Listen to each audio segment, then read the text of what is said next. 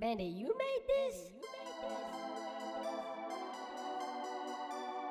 What is going on, all of you handsome listeners? Welcome back to the Dagger, the podcast where we cover all things NBA and the top news in all of basketball.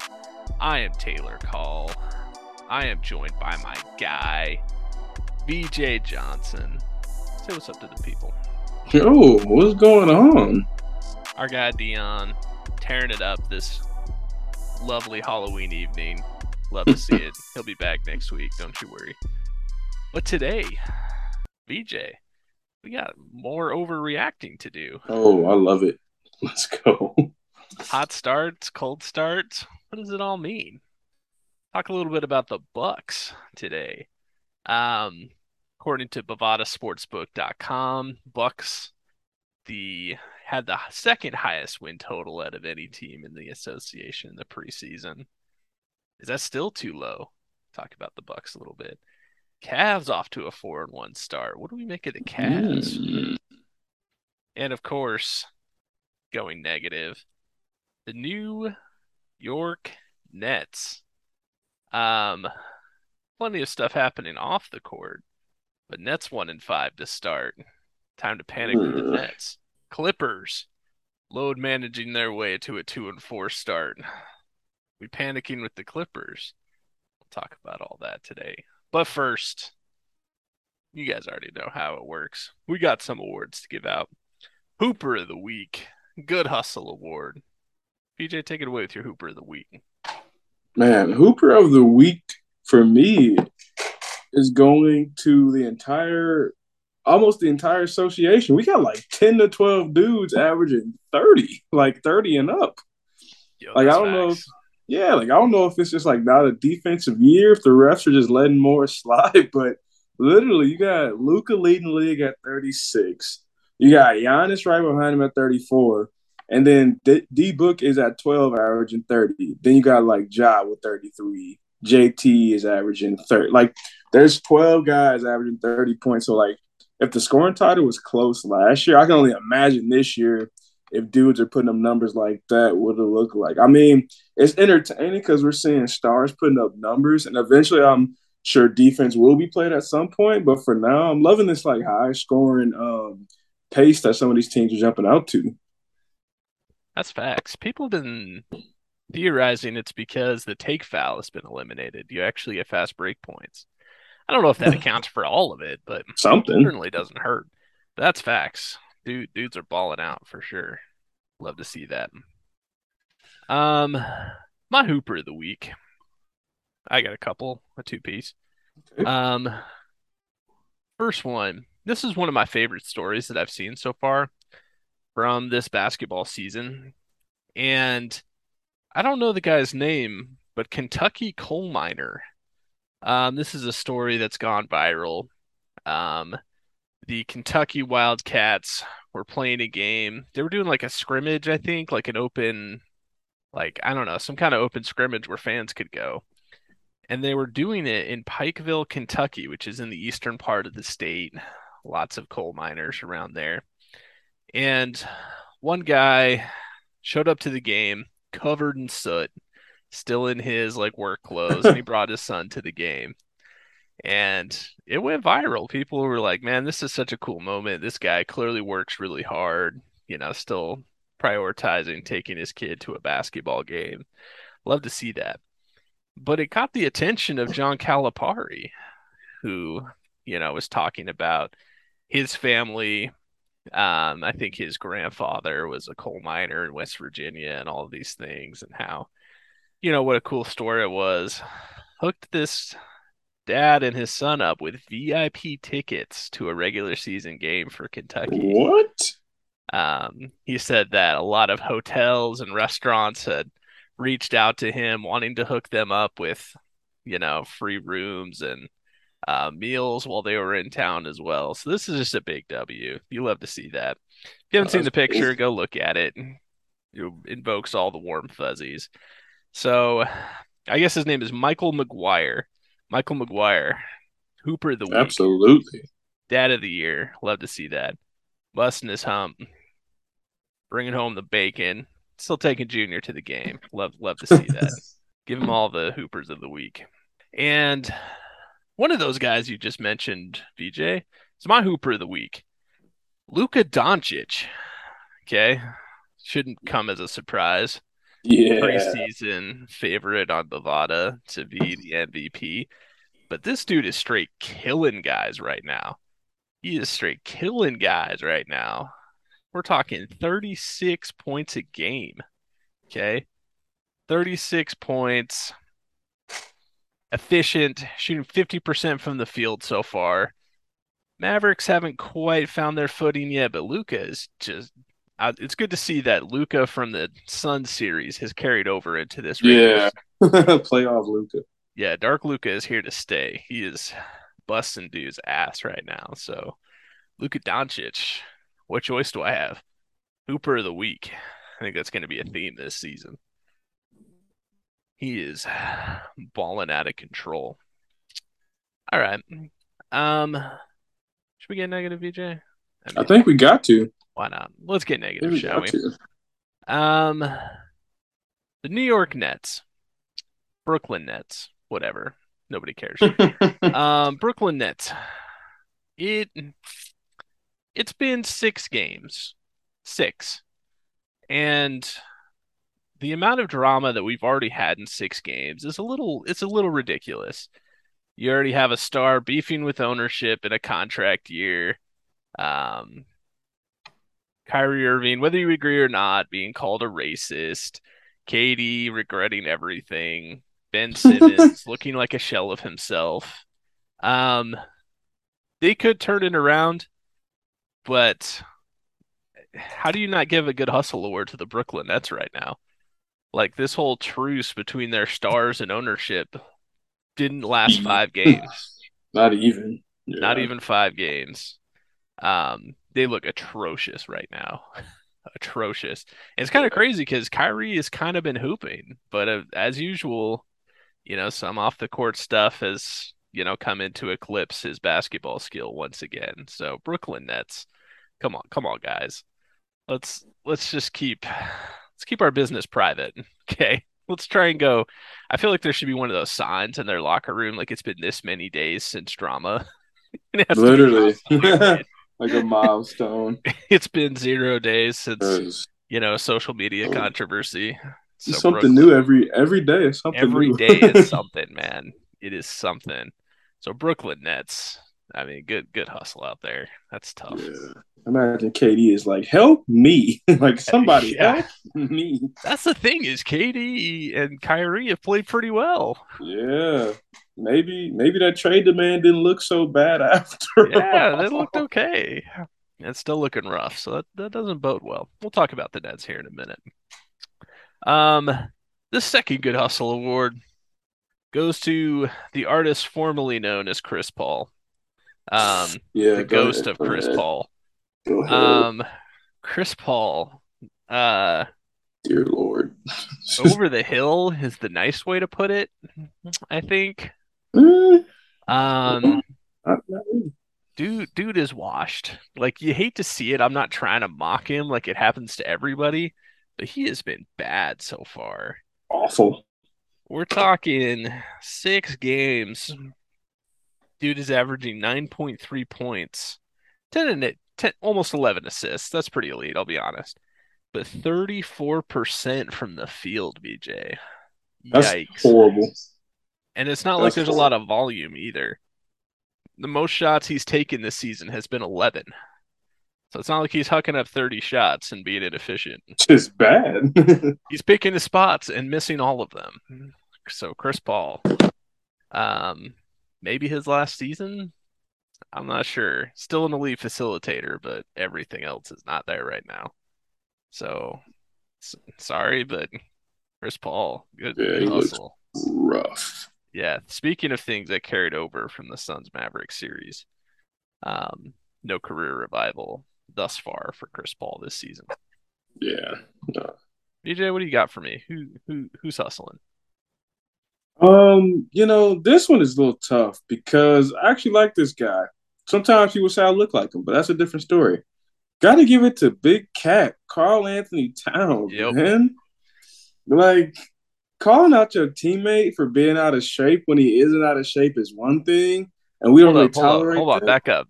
Tell tell the story. That's that's what I'm getting to. Okay, that's what I'm getting to. So it's one thing to call out your teammate, but it's another thing to disrespect Popeyes entirely. We just will not stand for that at all. I just yeah, you can you can call it your teammate, but don't be disrespecting Popeyes, okay? I won't stand for any of that slander here. So Forget Anthony Carl, Edwards. Don't you yeah. ever come at Popeyes again. Yeah, my guy, my guy, Karl-Anthony Towns. He's at the podium, and I don't know how he got prompted about this, but he he told the reporters, he's like, "Yeah, you guys think it's funny when Ant comes up here and talks about you know Popeyes, but I don't really think it's funny. I want to show him how to take care of his body, show him how to get in shape." And I'm like, dude, he came back like with more muscle he is the best player on the team. Just don't be salty about that. He he is he's him. He's him. He's him. Timothy Duncan. Okay, he is Timothy on you know the um the Timberwolves. But to like call your teammate out in public for one is just why would you do that? If you have a problem with him, it, it was one bad game at that. Like he's been playing well all year, and two, like I'm pretty sure when KG was there for one season, there was stuff that Karl-Anthony Towns was doing that KG probably wanted to call him out on, but he did it probably in private in the locker room to his face. He didn't go to the media and like just bash his guy. Like as a leader, Cat, you have to know that you can't do that. And for one, like Anthony Edwards is not even like a little bit out of shape. And he came back the next game, I think he dropped probably 36 almost. So he definitely responded. But for one, don't call out your teammates, and two, don't you ever open your mouth about Popeyes. Okay, we don't we don't disrespect Popeyes here. We don't ever. That's, that's don't, don't, that, don't ever cross that line. That's the thing is it felt completely unprompted. It was just like, yeah, was so hey, what do you think of the game? Oh, by the way, Anthony Edwards, he's to stop eating Popeyes. Like, where where does that come what from? What that got to do with anything? First of all, I mean, there are so many layers to this.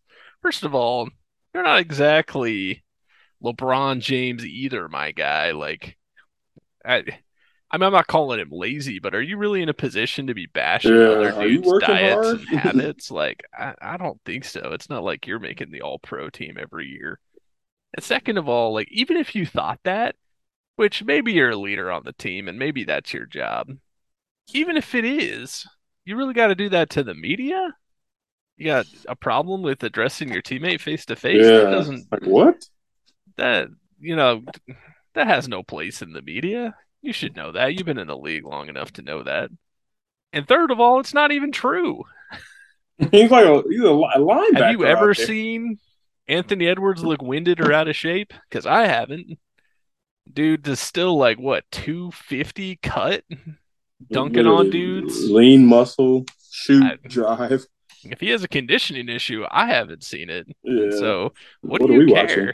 You really think a guy having one off game is because he eats Popeyes? Relax, my guy. Chill. Relax.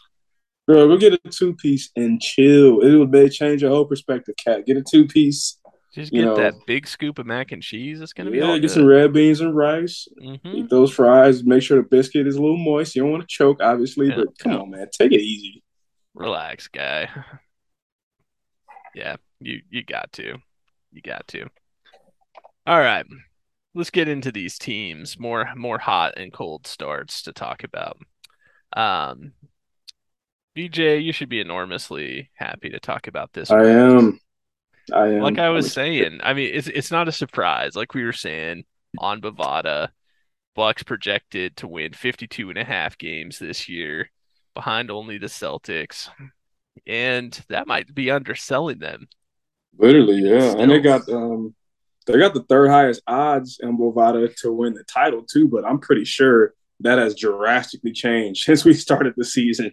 I think so. I mean, Bucks off to a five and zero oh start. Um, DJ, are we surprised the Bucks are five and zero oh without Khris Middleton? Yet to play um, a game this um, season. I'm not totally surprised, but I will say I did not think they would look this good without Khris Middleton to start. Like they haven't really had trouble scoring, which I thought was the issue against Boston last year, how to find offense. But Jrue looks like he took a step. And I mean, I'm just gonna say it. it's no debate to me, but Giannis is the best player in the association. I don't think it's a debate.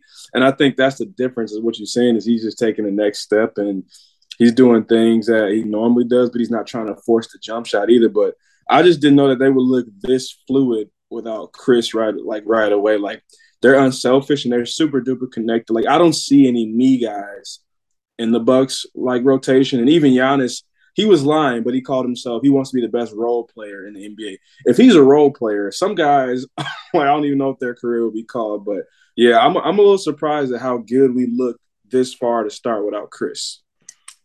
Yeah, I mean, I was expecting a slower start from the Bucks, considering Khris Middleton was going to be out, and definitely expected them to be there at the end. I mean, but I am surprised they're starting out this hot with Khris Middleton out. And hopefully, Khris Middleton missing times doesn't become a trend. Um, but I, I am a little bit surprised to be honest. But I think the Bucks. Well, we'll we'll get all into in, into all that in a minute. But what they've been able to do, it, it seems like they're just playing really loose. They're not worried about who's there, who's not there, mm-hmm. whose night it is, who's you know. They're not worried about it. They're just playing basketball and they look spectacular so far. So, like you were talking about, BJ, what's what's been working for the Bucks so far? Um, one thing that I was I've been tracking this since the preseason, basically, but they changed their defensive scheme. The Bucks did. Like now, they're actively guarding the three. They're chasing guys off the line. They're contesting shots because it used to be Bud's philosophy was, hey, we'll we'll live with the three. If you beat us shooting 39% or higher, you just beat us. And Grant Williams and the Celtics proved that that they could make shots, and that's what happened last year. But I think the Bucks are actively chasing people off the three. Um, they actually have the best um, defense in the league right now. Teams are only dropping 103. Um, actually, we mentioned is the highest scoring league, and they're only shooting 37% against the Bucks. So I think all those defensive metrics is a big part of why they're playing um, as well as they are. And I think one guy who doesn't get a ton of credit is Brook Lopez. He's shooting like 35%. He's like shooting threes at a high clip. And he leading league in blocks. I feel like those metrics, like everything is really working well for them. But it having the best defense in the NBA, I feel like is definitely the reason why they're getting off to such a good start. Yeah, absolutely. They're they're locking teams up right now. Um, they're playing great team defense. They look like they've shifted their strategy since the loss to the Celtics in the playoffs, and it's working. Um, but like you alluded to, what's working for the Bucks is number 34. Okay. Giannis is on another level. He just is. Okay. Let, let me read you these stats right now. Um, 34.4 points a game, 14 rebounds, six assists. Okay, let's throw in 1.6 blocks in there for for good measure shooting 60% from the field and 35% from three. Um, dude, dude's on another level. He just is. Like, look, I get it. Luka Doncic is disgusting, but Luka Doncic is only averaging 1.6 more points right now, and Giannis is absolutely locking shit up on defense right now. So mm he's the best in the world. Like what what more can we say about him? He is an absolute game changer, a game breaker. And the thing that's crazy too about Giannis is he's been around for a while now, multiple MVPs, a finals ring. Dude is still only 27. He's this is his 10th year. very much in his prime. He's still very much in his prime. Giannis isn't going anywhere. So that's that's the number one thing. But I also think you got to give Coach Bud some credit. We've given him some heat in the past. Um and maybe we'll give him more heat in the in the playoffs, but I mean this team looks really prepared, really cohesive to start the season. Thanks.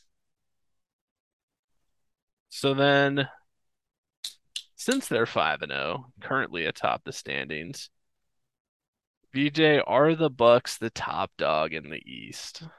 Here, here's um, where the um, potential overreaction comes in. Potential. I am gonna overreact. Nah, we. I, I think we, and I say we as the Buck. I think we are the top dog in the East, but that's only because I feel like we still have a level we can get to once we get Khris. And if we can implement him successfully and keep um, the momentum going, I feel like we become really, really tough to beat. Obviously, um, the Celtics are right there, and I feel like again, I'll say it for the 15th time. However, the Bucks and the Celtics are in a tier of their own. I feel like um, with the Cavs closely knocking, which we'll talk about. But yeah, I think for right now, you have to like look at the Bucks and say that's the best team in the Eastern Conference. Yeah, I mean, I wouldn't. I, I don't think I am ready to say the Bucks are the the top dog singular, but like you're saying, it's a group of two. This is what we've been saying the whole time, and these teams are really different, and that's what makes it such a fun race, and what seems like they're seems like they're destined to meet again deep in the Eastern Conference playoffs. Yeah. Um, I think the Celtics roster, top to bottom, has to be the most talented in the East. They are extremely deep, but the Bucks just show a different level of consistency. You don't know what Celtics you're going to get every night. Okay. This could be a team that absolutely handles the Sixers, but then gets blown out by the Bulls they've shown some, you know, a little bit of lack of maturity at times. I think it's improving, but they have some consistency issues. The Bucks, you know what you're getting every single night. They're going to come out, they're going to compete. You know exactly what they're going to do. And so this is going to be a fascinating race in the East. But I mean, gun to my head right now, how could they not improve when Khris Middleton comes back? Like, right. Khris Middleton, underrated defender, and provides scoring that if we were going to nitpick the Bucks is the one thing that they're kind of lacking. They could use another scorer. Well, helps on the way. Yeah, so, literally. so I mean, I I think it's that group of two. Um, but I think you do have to give the Bucks the you know the slimmest of edges at this yeah, at this point. Right, all right, all right. Slim edge. hey, I'm giving them an edge. Don't push it. All right, I'll take what I can get. Yeah. Um, so then, since we're talking about the Cavs, another hot start Cavaliers, Cleveland. New look, new look roster, new look jerseys, off to a four and one start. Mm-hmm. Um, what's what's been working for the Cavs, VJ? Um, to be honest, really how we just talked about Giannis a lot. I think you just got to look at Donovan Mitchell um, inserting him into that roster. I don't know if it was like a match made in heaven, but and they haven't even had Darius Garland for more than one game, but I haven't seen Donovan Mitchell look this engaged and interested. Like you could tell, like with the Jazz, things are kind of faded, but his leadership looks there. Um, I think he is one of those guys who's putting up 30 plus a night. So they're clicking on all cylinders. Mobley is quiet, but still having one of those good seasons. Jarrett Allen naturally falling into place. So I just think like the fit strategically where Donovan Mitchell is just working for the Cavs. Like everything they needed last year that they didn't have, he brings another guy who can really get a bucket when you need control the tempo. Um, he's not afraid of the big moment, and they just I think they just play hard too. Like that's one thing a lot of teams don't do every night. That's one thing the Cavs do extremely well is they play hard no matter who the opponent is. Um, and I think that tandem of, you know, things is working in their favor. And it'll only probably get better once Darius Garland gets healthy and they can fully see what the roster looks like. Yeah, I mean, the lion's share of the credit has to go to Donovan Mitchell, right? We're talking 32 points a game, 49% from the field, and 7.3 assists, VJ. Like yeah, you're saying, that's a this, huge number. Yeah, he looks absolutely reborn. Um, there was nothing wrong with him before, but he looks a lot more engaged, a lot more excited. Um, the minutes are a little bit concerning. He's played playing 39 minutes a game so far yeah, on average. That's so that's that's a little concerning. that's a little but um, he he is. I mean, he's got bounce. He's got spring to his step. He's dunking yeah. on dudes, like dishing out all kinds of assists. Like he looks phenomenal. But also, I think the Cavs, you know, I talked about the Celtics depth. Look at the depth on the Cavs. How many dudes do they have that can go get you a bucket or a stop at any point?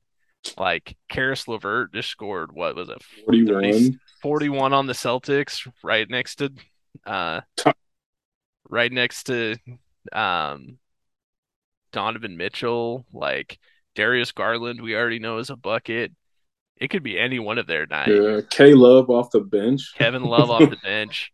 Ricky Rubio is still there and playing a good role. Like, I mean, they have a lot of depth.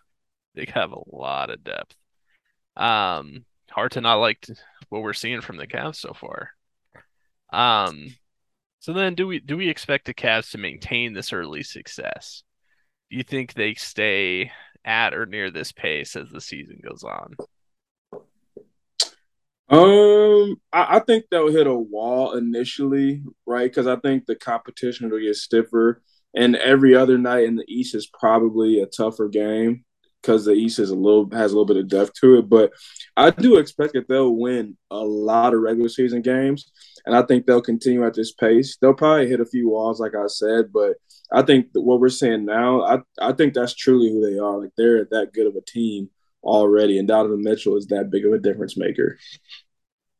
Yeah, um, definitely bullish on the Cavs. A little worried about injuries. They have quite a few guys who have lost a lot of time to injuries. So that's that's a concern for me. Um, but I mean, if this roster is healthy, yes, can they maintain this early success? Absolutely. Um, Donovan Mitchell looks like they're on the court leader. They are following what he is doing, and he is absolutely balling out right now. Darius Garland coming back at some point, like it, this roster is kind of scary. Like you kind of expected going into the season, like, okay, Donovan Mitchell's on the roster now. Um, that means someone's going to regress, right? Like someone is going to take a step back, you know, to follow his lead. I'm not seeing it. no, I'm not seeing it.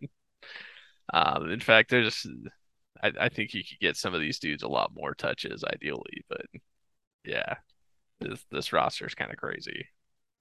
So if they stay healthy, I'm saying, yeah, I do expect the Cavs to maintain this early success. So then where so then where specifically, where do we put the Cavs in the East after five games? We're talking about Bucks and Celtics, one, two, depending on, you know, where where your bias lies. Um, in a class by themselves, in our opinion. So then where do we put the Cavs? Are they with the Bucks and Celtics? Are they a distant third? Are they overplaying expectations and they're fifth or sixth? Like where where are we putting the Cavs right now, DJ? Um, I know this is overreaction. That's what we do. So I'm just gonna stay consistent, right? Yeah, I'm gonna take away the Bucks and the Celtics, and I'm gonna just throw them ahead of everyone else. And to me, honestly, after what I've seen from the Phillies, the Miamis, the Brooklyns, the Bulls, the teams we thought would be good in the East. I just haven't seen what you know the level of consistency nor like I guess dominance I thought I would. So to me, and I could be just overreacting, but I feel like Cleveland is that third team um, in the East right now. Like they're they're not close to the Celtics and the Bucks really, because I feel like the experience and the the guys that they have on those rosters make a difference. But to me, if you look for a third best team in the East, I think you found it in the Cavs. Just simply like the people they've beaten, how they look, and they're doing it night in and night out. So I don't know how you couldn't really view them as a the third team in the East. Yeah, I mean, we came into this season expecting the East to be deep, like we haven't seen a conference in a while, in a, in a few years. And so far, a lot of the teams we expected to really be in it haven't been as advertised. Heat have struggled, like Nets have struggled. Um, Philly has struggled. Like you're saying, a lot of these teams we thought were going to be right there in it haven't been in it yet.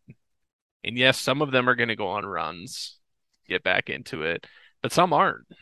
Like I see absolutely no reason, like you're saying, that the Cavs can't be the third best team in the East. Like I defy anyone to give me a really good reason why they are the third best team in the East right now. I, I I'm I'm willing to put them and the Hawks. I think third and fourth. I have seen a lot of good things. Yeah, those yeah. Teams. The Hawks, the Hawks surprised me a lot. Yeah. yeah, yeah, yeah. A lot of these teams starting to fall off a little bit. Problems we thought were going to be resolved haven't been resolved. Um, and so I absolutely think the Cavs are the third best team in the East right now. Um, they, they look spectacular. Kind of like kind of crazy how good they've looked so far. They Yeah, I, I didn't think they would look night. this good that fast. And JB Bickerstaff again, underrated head coach in the NBA. Underrated head coach. Yeah, absolutely. That's with the Cavs coming from last year, you keep expecting them to hit their ceiling at some point, right? Of like, okay, and they kind of did at the end of last year. It was more injuries catching up with them more than anything, but like they finally kind of fell off the last month of the season. Like, okay, all is right with the world. You know, the young the young upstarts have been bounced. Um, order is restored. And so you come into this season thinking like, okay, they'll be like that team that ended last season, just a little bit better with Donovan Mitchell. But nope, they they look like contenders. For real. They, legit. look, yeah, and They who knows legit. who knows what this ceiling is for this team. Like I said, my only concern is health. You know, which I'm definitely not rooting for, but Yeah. Spider got to cut those minutes down a little bit. a little bit, a little bit. 39 is high. That's a lot. 39 is high. To be fair, I think there was a few overtime games in there. true, true. Um, a little inflation there. But Yeah, two two overtime games. So to be fair, I mean still games without overtime, 37, 37, 35 and 35. That that's a lot of minutes. That's that's a few minutes. But I mean, if it ain't broke, right? All right. We mentioned them a few times. Let's talk about the Brooklyn Nets. Following our usual pattern of starting out positive and getting negative, Brooklyn Nets, one in five. And at this point, I'm surprised they have one win. Who did they even beat? the Raptors and like OT. Yeah, OT. Who's losing to this team? Um, but I'm getting ahead of myself. Taylor, are we panicking with the Nets? That's a great question. Um, Glad you asked. yes, yes, yes, we're panicking with the Nets. They look absolutely terrible, BJ. Terrible. What Worse than that. you come out of this offseason like, okay, Kyrie, Ben Simmons is on the floor, okay? Um, Kyrie Irving is playing at Kyrie Irving levels. KD is playing at Ky- KD levels. All three of those things are true. What's the Nets record? Eh, four and two, probably. No, all the three of those things are accurate, and the Nets are one in five. This team is bad. Awful. They are bad. This ro- Awful. what is this roster? Like, what more can you ask of Kevin Durant and Kyrie Irving on the floor that you're not getting? And that they cannot, they're getting blown out. It's not close, really. blown out. I mean, yes, yes, I'm panicking with the Nets. Um, yeah, are, are you panicking, BJ? Is it time oh, to panic? ab- absolutely. Like this was a, a team that Bovada had preseason like top five to win the title. I I don't know how that makes sense anymore, given what we've seen. And I'm panicking because I learned my lesson. Last year we asked, okay, Nets get the seven seed and they play the Celtics. I'm like, oh man, star power is gonna win. It clearly does not just come down to star power right now because there's no excuse for the Nets to be as bad as they are. You have everyone is pretty much healthy. Even Joe Harris is out there playing games. KD and Kyrie, like we said, both averaging 30. Like you have two of your guy, your main guys averaging 30, and you still losing like by landslides. And what's got to be the worst is the guy you traded for, the guy you gave up James Harden for.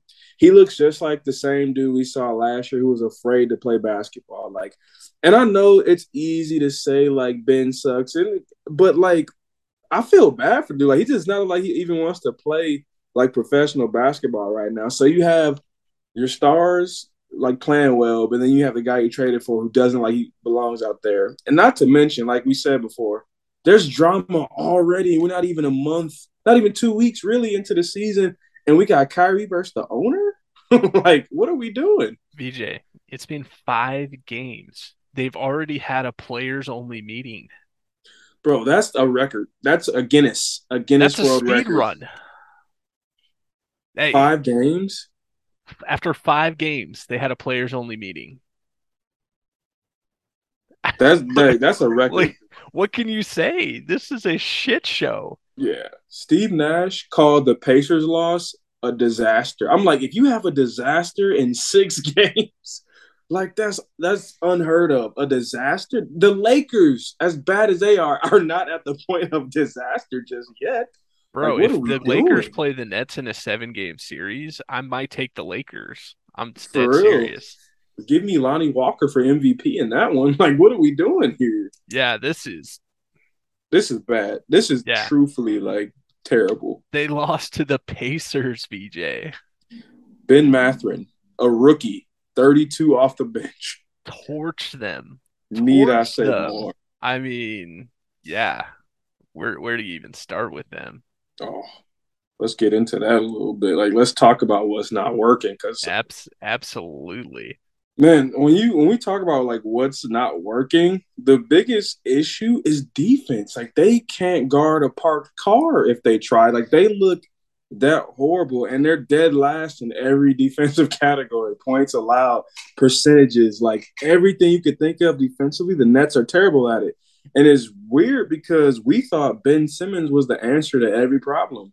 And he he's fouling out of games. He he looked like he can't guard. And I know when you're out of basketball for a while, it takes rhythm, body position, how to defend guys. But Ben Simmons looked like he is never he was never all caliber defender. And that's kind of concerning because this is what the Nets exactly needed. Um, and then let me just go down a list of guys. They're giving up 30 to 40 plus to guys every single game. You you got Ja 38, Desmond Bane 38, Pascal Siakam 37, Giannis had 43, Luka 41, Ben Mathurin, who we just talked about, a rookie at 32. So you look at that. Each game, some dude is having a career night against them. And you're not going to win in the NBA if you're just giving up 30 and 40 point games to dudes. And I feel like the defense, like, if you're going to play that bad of defense, you won't even really make it into the I feel like the playoffs with that. Like you'll be a nice play-in team. It'll be fun to have the Nets in there again, but they're not getting to the playoffs if their stars are dropping 30 and they still can't stop anybody. I mean, is the Barclays Center is that even your home court anymore? Because like every visiting player is coming in making it look like it's their arena. Literally, I don't think you have a home arena at the moment. You can't guard anything. But like you're saying, there's not a single stopper on the roster, not one, Mm-mm. which seems insane because we're talking. You know, I'm going to talk about the guy who's supposed to be the stopper in a second. But like you're saying, this team has no shortage of star power. You have two guys who are playing like top 15 players at the moment, and they can't win a game. They can't win a single game. And Steve Nash is going to get the blame can unless Steve Nash gets out there and gets in his stance, I don't think it's necessarily his fault. Do you really need to be coached to play defense? To try? To try to give an effort. Literally. I this team is disinterested. That's their biggest problem.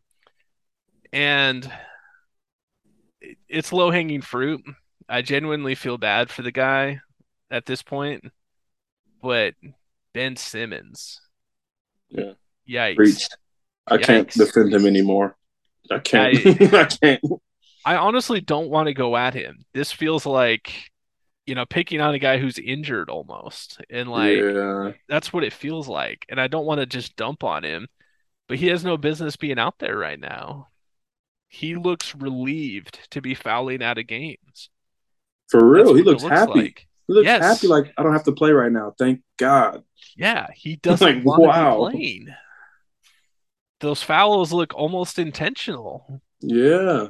And if that's the case, how do you not feel for the guy? I mean, if you're a Nets fan, you're furious. You mm-hmm. probably should be.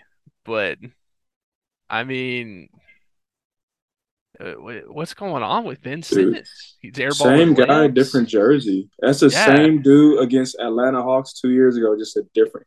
He almost to me, and I know it's crazy to say a rookie of the year, like a, a multi-time All Star, like he almost looks unplayable to me. Like as a coach, I don't have in good faith. I cannot send you out there to play basketball because offensively, you're turning down wide open dunks and you're 6'11. You are I saw a play the other night. He got a steal, had a wide open lane. He slowed down and waited for his teammates to get there versus taking the wide open like dunk. And at that point, that's not skill or ability. That's just all mental. And like he just looks like he does not need to be playing basketball currently. Like you can be rusty, but he looks like fearful of being out there. Yeah, I mean, we're talking about these are his numbers so far. And six games is a decent sample size. Not necessarily indicative. Like obviously stats go up and down, but it's it's a sample size, right? 6.2 points, 6.5 rebounds, 7.2 assists.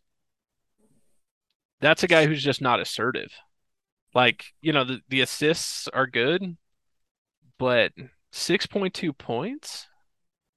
You're just not you're not how many assertive. shots? How many not shots? very many. Not Like- very many. Like three at most. I feel Yeah. like. like he's not taking a ton of shots. Yeah. I mean, we're talking, let's see. Three for seven, three for seven, two for seven, two for five, three for five, two for three. This guy has not eclipsed seven Wait. shots in a game yet. So he averages more assists than shots he takes per game. Correct. That is awful. he has not eclipsed seven shots yet. That's awful. And that's where there's no excuse for it.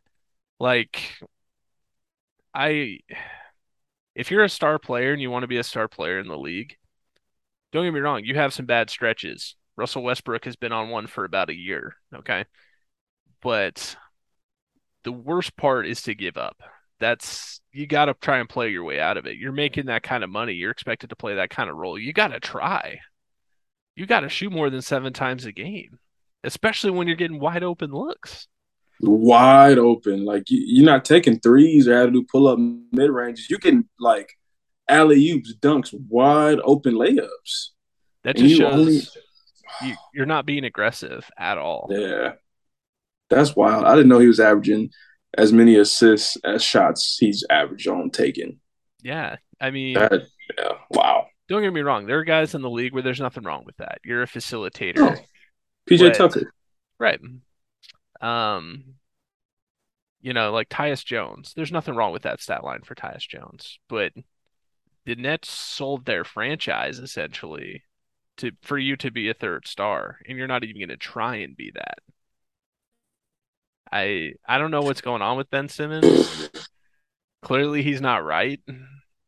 But I mean, if you look at the Nets' worries, it's right there.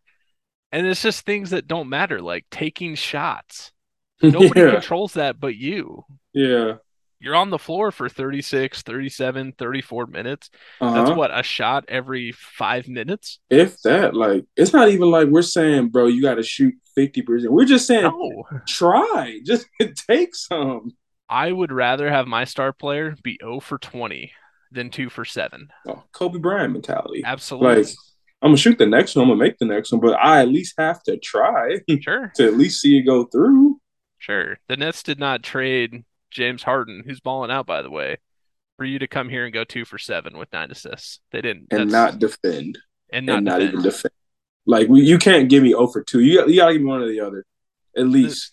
The truth of it is, even the best players in the NBA cannot control the ball going in the basket. Okay. Some give come pretty damn close to controlling the ball going in the basket, but you can do everything right. It's just not your night. It's not going in. But out of the things you can control, what are you controlling? Okay. Look at the greats. Michael Jordan. Okay. He didn't have great shooting nights every night, but he mm-hmm. won defensive players of the year and first team all pros on defense. Like defensive, t- whatever. I can never name the teams correctly. First team all NBA for defense. Okay. He controlled the game. He made damn sure, and it had nothing to do with the ball going in the basket every time. LeBron James, same thing. He can absolutely dominate a game and only score 10 points. Defense, rebounding, assists. Uh, I, I I don't understand. Like Doesn't not even no trying sense. to put your mark on the game in that way. I don't know. I honestly at this point I'm rooting for Ben Simmons. I hope he gets right because clearly this there's something going on with him. Yeah. Like he looks so defeated and so uncomfortable out there.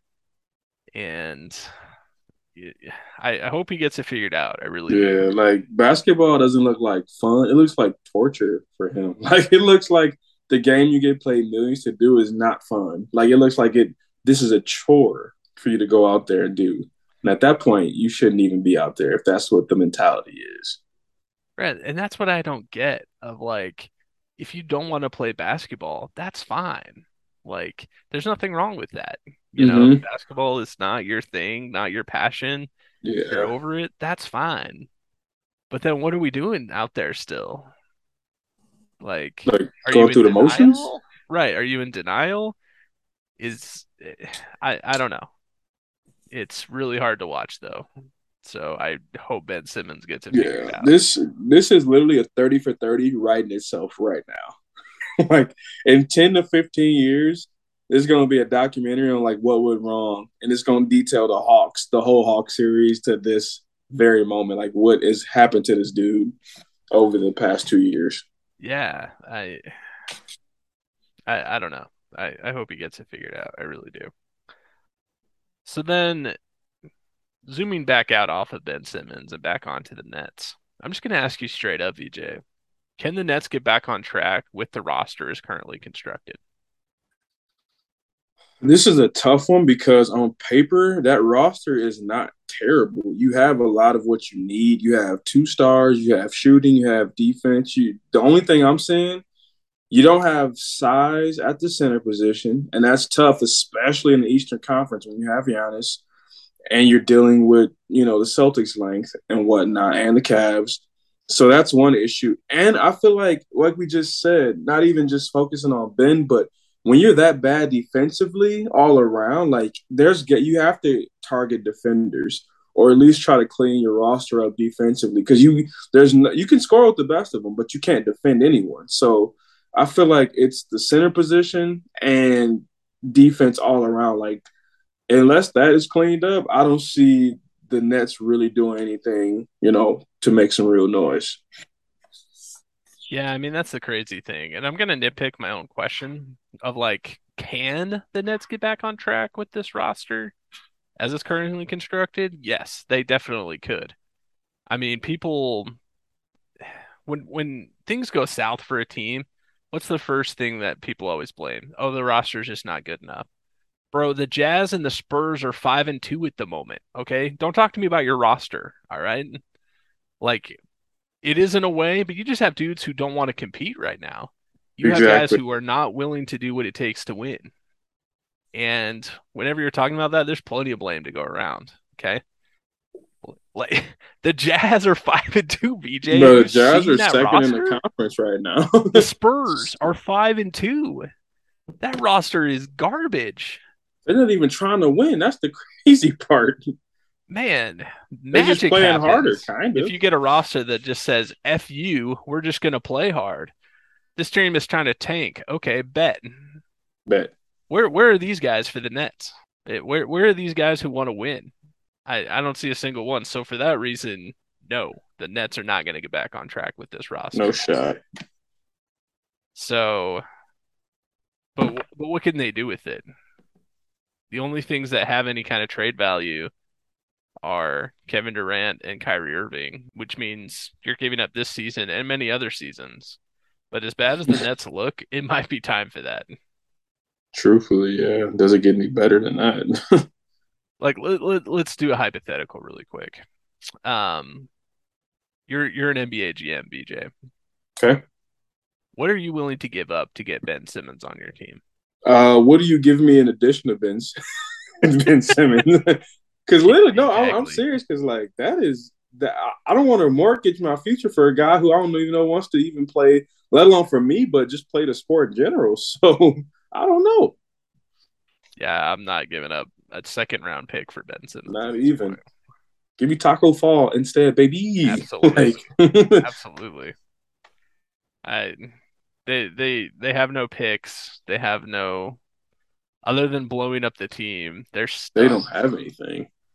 They have somehow flipped good assets for significantly worse and worse assets. They're stuck. It's yeah, but their their roster though it does it doesn't make sense to me with what they have on that roster though. Like you have Joe Harris, Seth Curry, Markieff Morris. You have um what's his name, T.J. Warren, who was okay in the bubble, but you have capable NBA players, Patty Mills, who shoots forty plus percent each year from three. Like it just doesn't make sense. There's it's No, it's not just a roster issue with the Nets. No, it's it's not a roster issue. So like it is, but it isn't. Exactly. Like it's already gotten so rotten that I think you have to do something. But there's nothing wrong with it as you put it together. Literally. In quotation marks. They might have the worst locker room in the league. That's a lot of oh, 100%. 100%. Even if the Warriors just went through what they went through with Draymond and Jordan Poole, this is probably worse because it's systemic. Like this is going to keep happening. Yeah. I mean, it feels like a lot of egotistical stars, guys with broken confidence, and like fake tough guys. Like that's what it feels like. Terrible mix. yeah. Terrible mix. Yeah. I, I don't know. So then let, us step outside of the roster for a second. You're Joe Tsai. Not the best person to be right now, BJ, but not really uh, yet. He's not exactly helping either. But you're Joe Tsai. How long are you sticking with Steve Nash? Your team's one in five, players only meeting. How how much longer are you sticking with Steve Nash? Well, I'm gonna, I'm gonna piggyback off something you said a few months ago when you said like if KD agreed to come back, it must be because Nash is definitely on the hot seat. If I'm Joe Tsai, I think I'm giving this guy 15 to 20 games because the way my team is trending right now, we don't have the luxury of waiting a full season. Uh, we don't have the luxury of waiting to the trade deadline because our season could be over before that. So I say 15 to 20 games. And I don't even necessarily blame Steve Nash. I think they just need a different voice, and the team is not heading in the right direction. But I think Joe Tsai is going to give him that 20 game minimum benchmark. And if the, the roster is trending how they're trending right now, the team is playing this way, I think Nash is done before we even get the, the Christmas, I want to say. Um, and I don't necessarily think it's all his fault either. No, definitely not. But you have to have a scapegoat. What are you going to do? Pin it exactly. on I mean, Ben Simmons, you know, his confidence is already gone. Like, you can't put it on him, even if it's true. Like, um, I think it's going to be sooner than that. We could see this mm. in 10 games. The next, I, I wouldn't surprise me if the next bad loss, like if they lose to the Pacers again. Again. Yeah. That could be it. It, it could be. It could be. It could be very well sooner. they have a 30 point loss to anybody. That could be it. Oh, I mean, it, yeah because this team is like speed running to the bottom of the of the East. Like, okay, are they trying to get Wembanyama? Do they own their pick? Is that what this is? Like, no idea, no idea what they're doing. So, um, I'm willing to bet by the end of November, Steve Nash is gone. He's okay. not going to last the month of November. Okay, I was trying to be generous, but that that sounds more re- realistic. Yeah, somebody has to take the fall. this is so bad that it, it's going to be Steve Nash. It's going to be. Has to. Got to be. Okay. Team in a very different situation. Los Angeles Clippers also off to a slow start, BJ. This is definitely an overreaction. Two and yeah. four doesn't mean a whole lot. Yeah. But eh, I mean, I'm getting ahead of myself. Clippers off to a two and four start. BJ, are you panicking with the Clippers?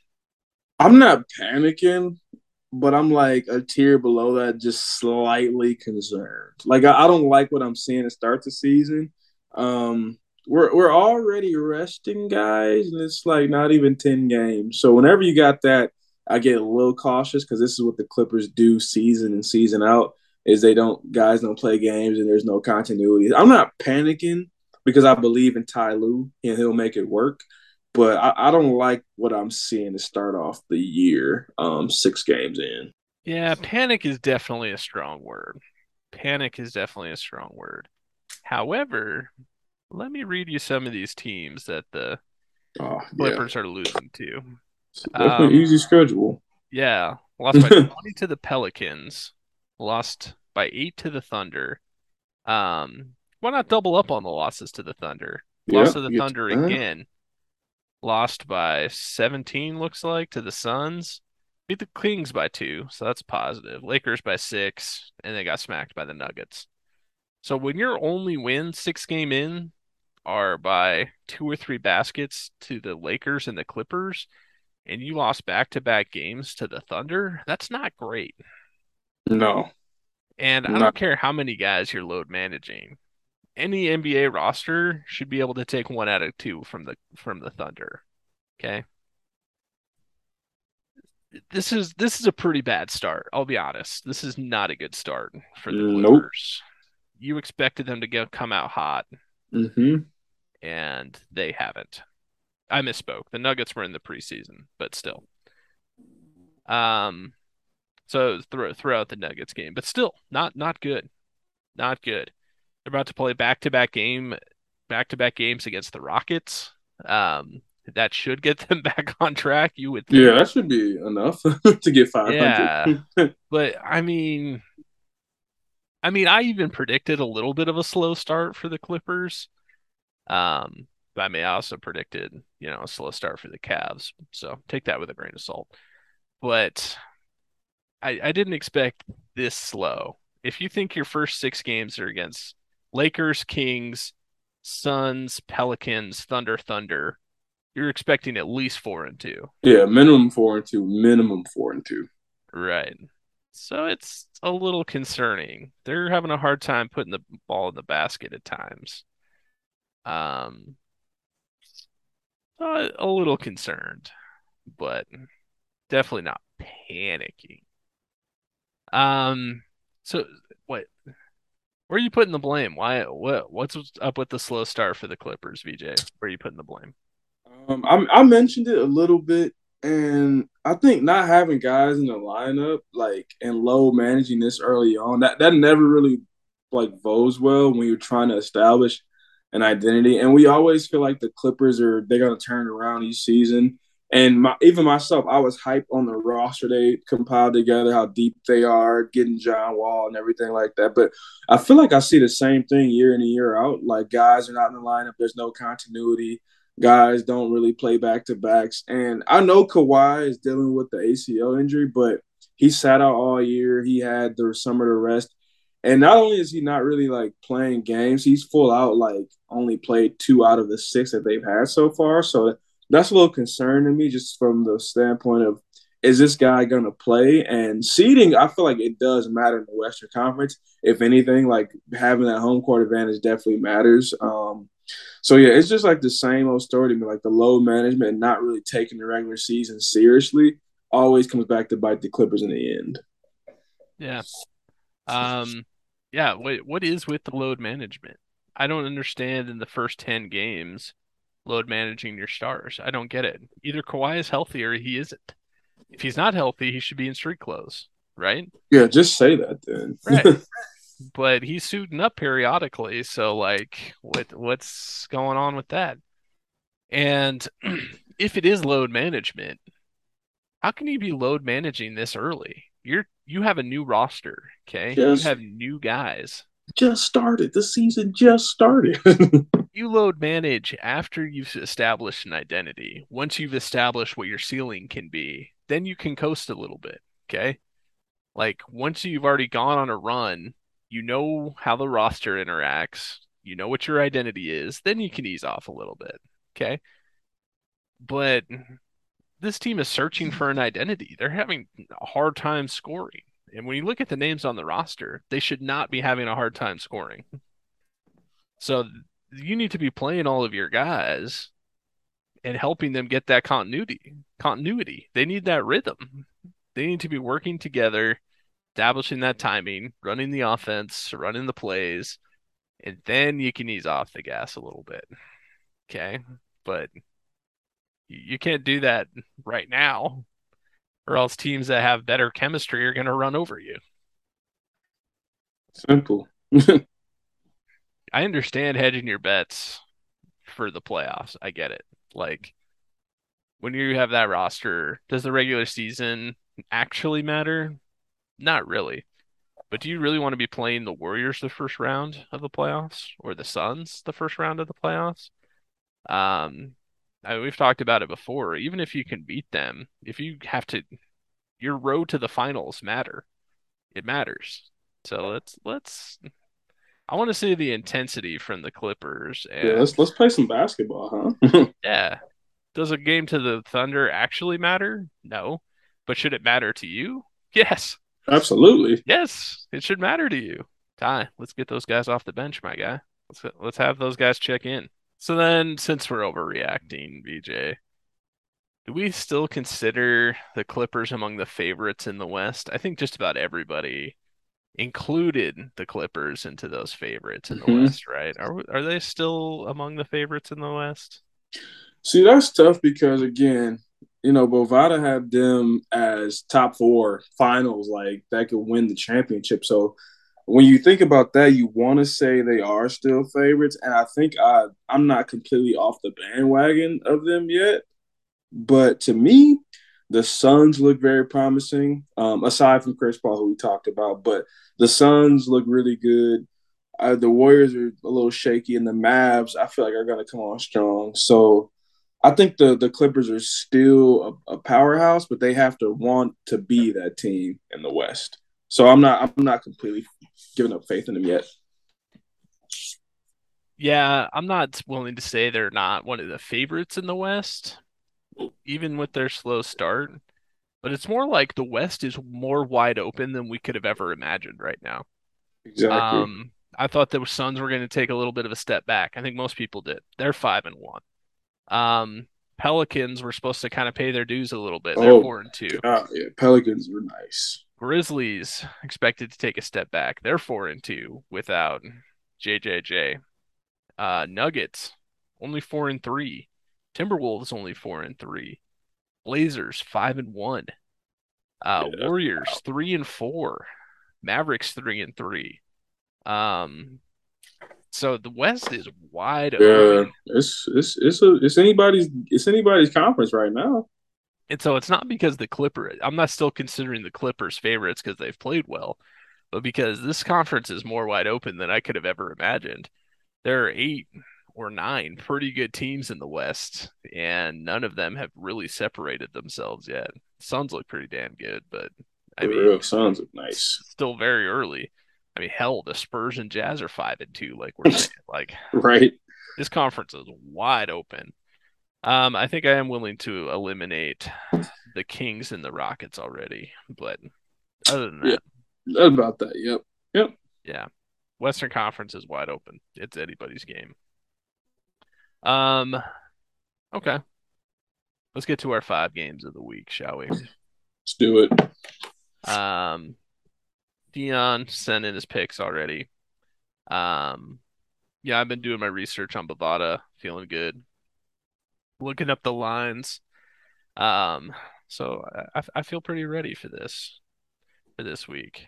Um, BJ, what'd you go last week? Two and five. Uh, two and three. You know, wasn't a great wasn't a great week for me. Didn't start out hot. But Love to see that. I went three and two. Three and two for me. I'll What I'll did Dion do. Um, I don't know what Dion did. I think he's cheating half the time, I'll be honest. bro? It, he's got he's got a plug out there in Arizona who's feeding him direct info. He's got Yeah, inside information. yeah. He's got somebody feeding him picks. Got a Right source. I can't That can't guy. on them. All right. Let's get to our five games of this week though. Game number one, Timberwolves at the Suns. Little Western Conference showdown. Um, looking on Bovada, it looks like Phoenix is favored by five points.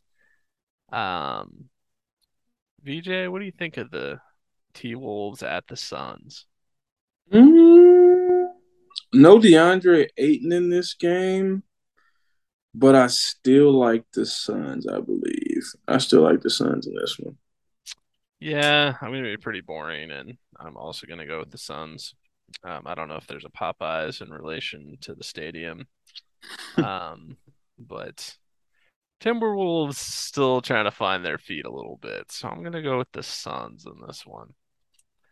Uh, game number two, Bulls at the Nets. And after everything I just said about the Nets, you think there's a shot in hell I'm taking this team right now? No shot. Give me the Bulls by a million.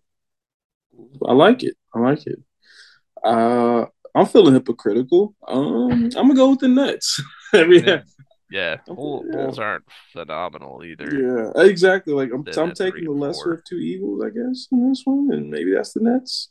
I don't know. DeRozan usually kills the Nets. Yeah, that's true. I, I, I like the Bulls. Game number three. Ooh, this is a toughie.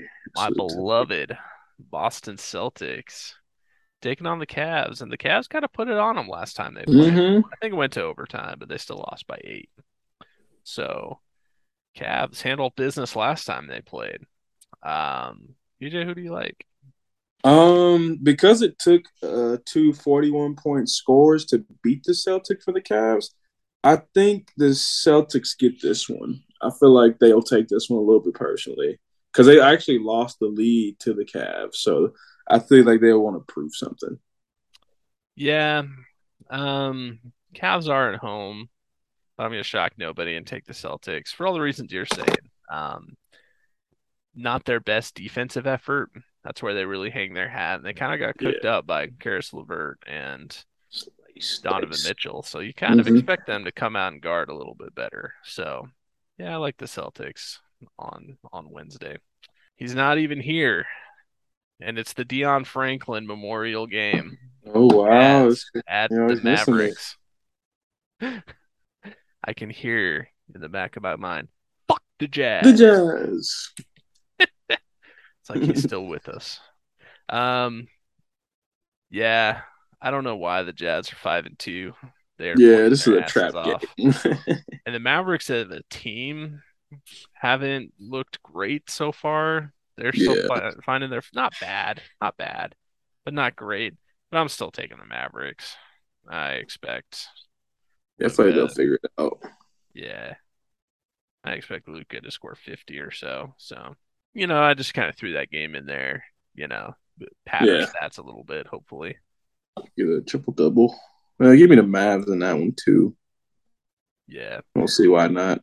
I don't know who Dion's taking in this game. Um, I feel like it's really up in the air, so we're gonna have to wait on confirmation for him. Could go either way. Um, game number five: Warriors at the Pelicans. Intriguing game. Um, BJ, who you like? Um, I'm taking the Pelicans in this one. Um, I feel like this is a good matchup for Zion, honestly, and the Warriors just don't look too good to me right now. Something about them is definitely off. Well, I thought I was going to shock some people, but not you apparently, because I'm also taking the Pelicans. they look damn good when they're yeah, all they there.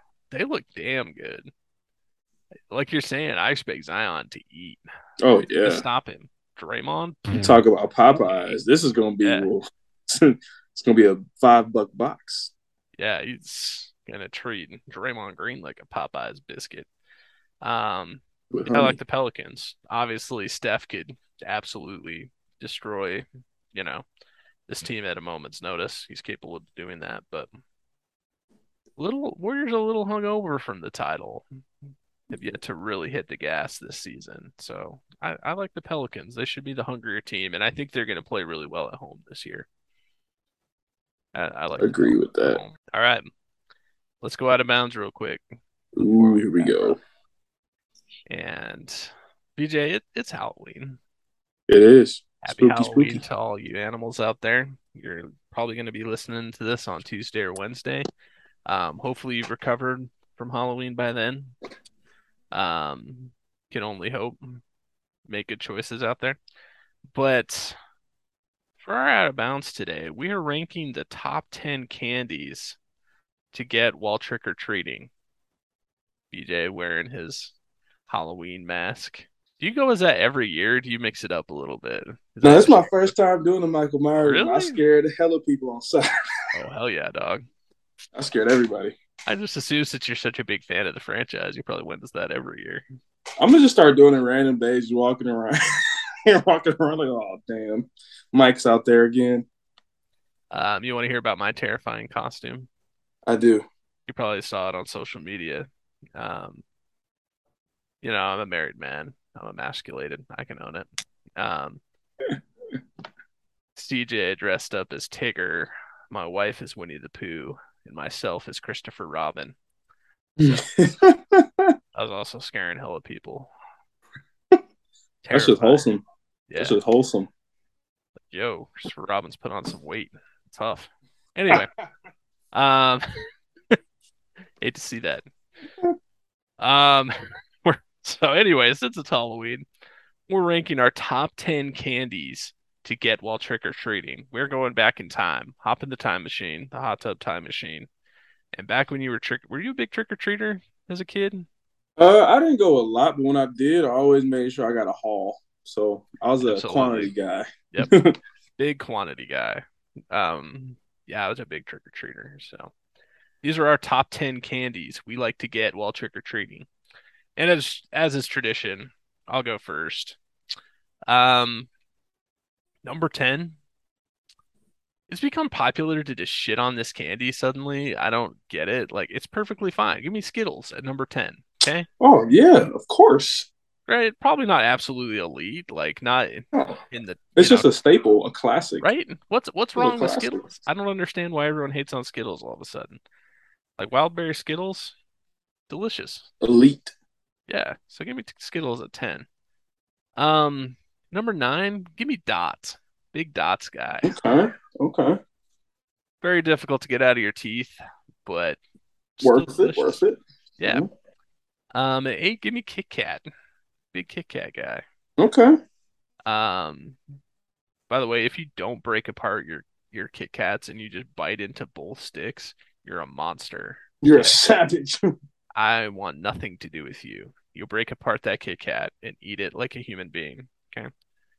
Um, I kind of feel like Kit Kats are a little overrated at this point. It's literally just wafers and chocolate. Like, don't get me wrong, still Yeah. delicious, but it's become a little overrated.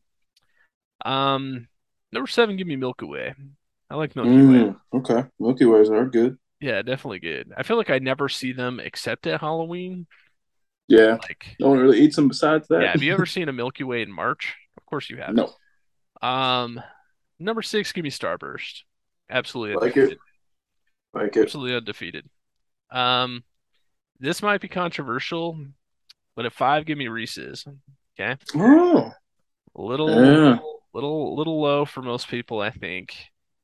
And I Reese's are great. Don't get me wrong, but it's not my favorite. Not the biggest peanut butter guy.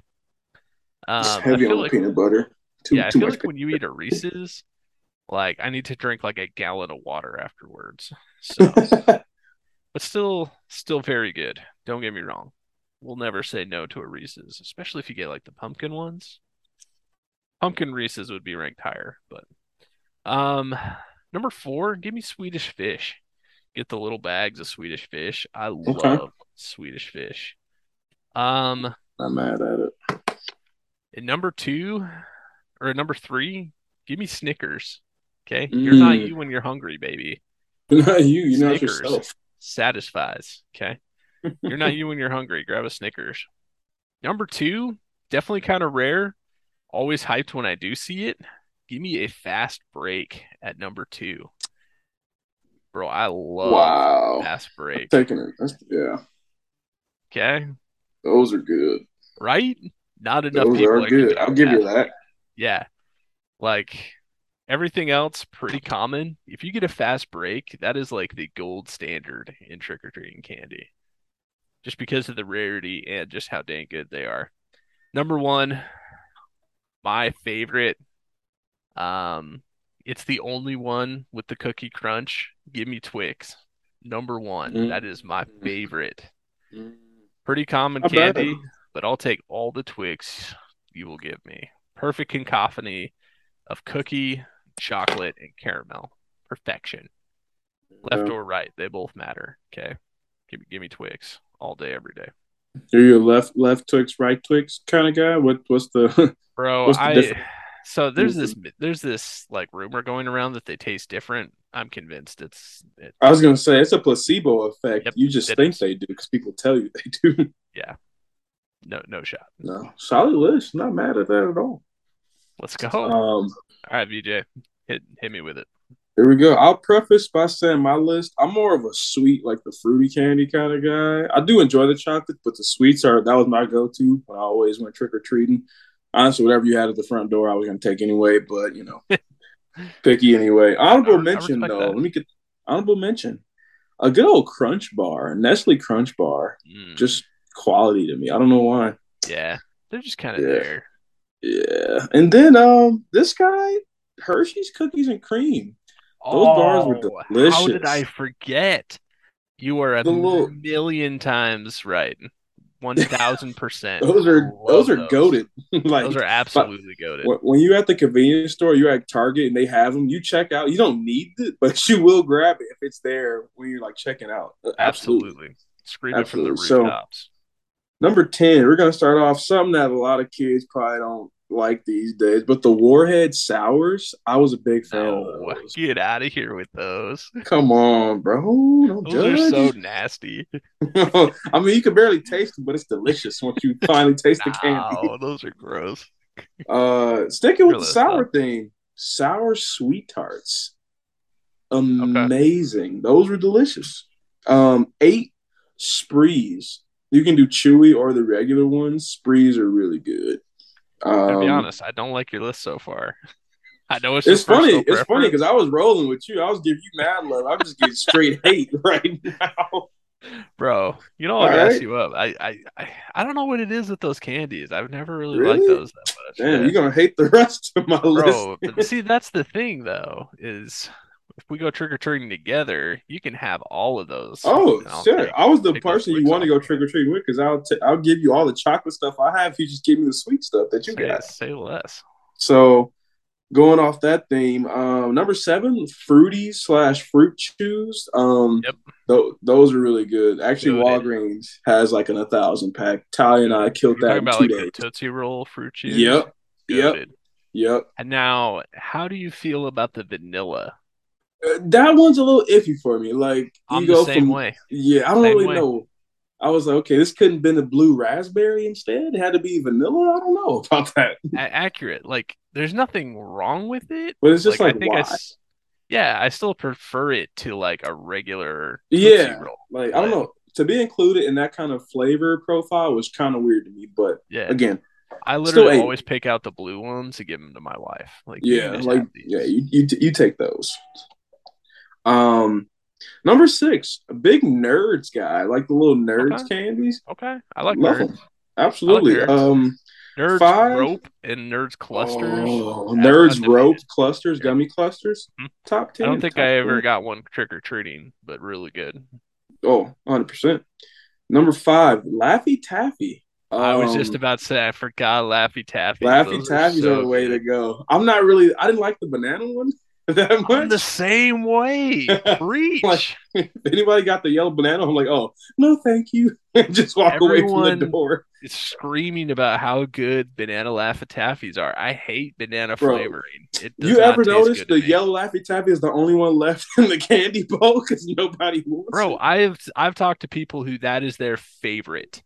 They don't even Those like other Laffy Taffies. They just like killers. banana. Exactly. No. You can't trust those. No, people. what is that? The strawberry one, then the grape one. Like Yep. those are really, you know, Strawberry strawberry is the top tier for sure. no, it easily, easily. Um, number four, this one is just a classic one. I feel like you can't go wrong, but Smarties. Like I feel like Smarties are just everyone loves it. The little ones you can wrap them. You can probably eat ten at a time if you want a little package. Um, can't go wrong. I feel like those are always in someone's goodie bag at the front door. Um, three lemon heads. I love lemon heads. Those are uh, consistently just something that we get from the shelves every time we go to Walmart. Oh, you came here for coffee or some soup? Well, lemon heads are also there. Number two, um, probably one of my personal favorites. I got Airheads. Oh, Love absolutely. Airheads. Yeah. Absolutely. And because I'm petty, I will not waste a six pack of Airheads. So I eat the ones I don't like first, and then I finish off with the ones I do like. Yep, you always start with orange. Yep. Orange And I go worst. Still good work though. my way down, work my way down to the good stuff. Yeah. Personally, I don't like cherry flavored stuff either, so I'll start with orange and cherry. Yeah, cherry kind of has a medicine vibe to Yeah. it. Sometimes. Yeah.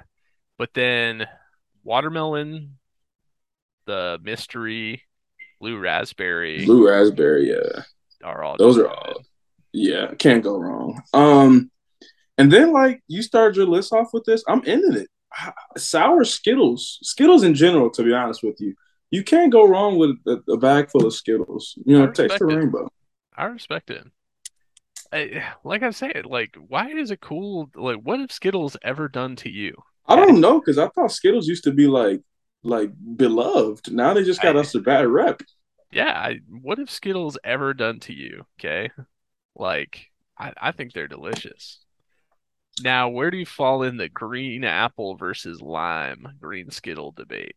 All right, here's the thing. Green apple is a flavor I don't enjoy for most things. So like the lime ones are my favorites. I'll like green apple's kind of tough for me. I liked the green apple. I like green. You like the green apple ones? Yeah. It, I mean, it was just kind of like it was different. You could taste okay. it out of the handful of Skittles. Lime just yeah. blends right in. It's funny because I'll eat the green apple, like the green Laffy Taffy ones they have. Yeah. I'll eat those. Yeah. I'll eat those. Like even green apple Jolly Ranchers. Yeah, but, I like green apple flavored things. So it's funny when I was in law school. Um, I mean, I talked about it, it was so many years ago, six months ago, but it was actually one L year they stopped doing it. The only energy drink they had in the vending machines at Marquette was this green apple flavored Rockstar. And I'd never seen it anywhere else. I don't think I've seen it anywhere else since. It's this green apple flavored Rockstar. And I got kind of hooked on it. It was kind of good. Green apple. Okay. And they actually say, here's your fun fact for the day. They say that so you know how people study with like flashcards, right? Mm-hmm. Like, you know, you want to visualize or like you make like an acronym into a song so you can remember it and hear it. They say the actual strongest sense for memory is actually smell. And so if you can associate what you're trying to learn with a smell, that's what helps the most. So people will like put lotion on and study and things like that and I would just take a whiff of this green apple rock star when I was trying to study, and I would have one with me when I was taking my finals, and I feel like it helped. So there you go. I mean, people listening out there, go find you a green apple like monster drink.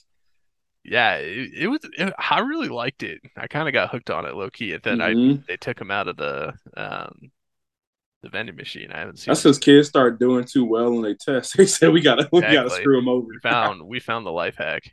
We found, we found the glitch in the matrix. So there you go. There's your fun fact for the day.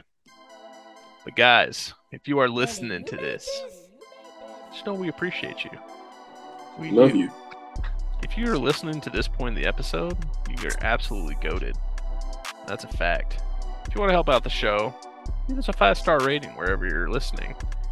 We read through those reviews and it is premium yeah. gas. We appreciate that. Tell us how to fix the nets. Can the nets be fixed? can they be fixed? Start Who with knows? can they? And then let us know what you're doing with the nets. What teams are you guys reacting to? Either a fast or a slow start. What's your top? What was your absolutely goaded candy to get trick or treating as a kid? Let us know at the Dot Dagger Podcast for social medias. Hit us up. We will catch you guys next time. Peace. You're really not the big chocolate guy, like at all. No. I don't know what it is. I don't know if it's because like it's too rich and like I don't really like it that much. But as far as like desserts go, I'll kill some chocolate cake though or anything like that. But like chocolate candies, I don't know what it is.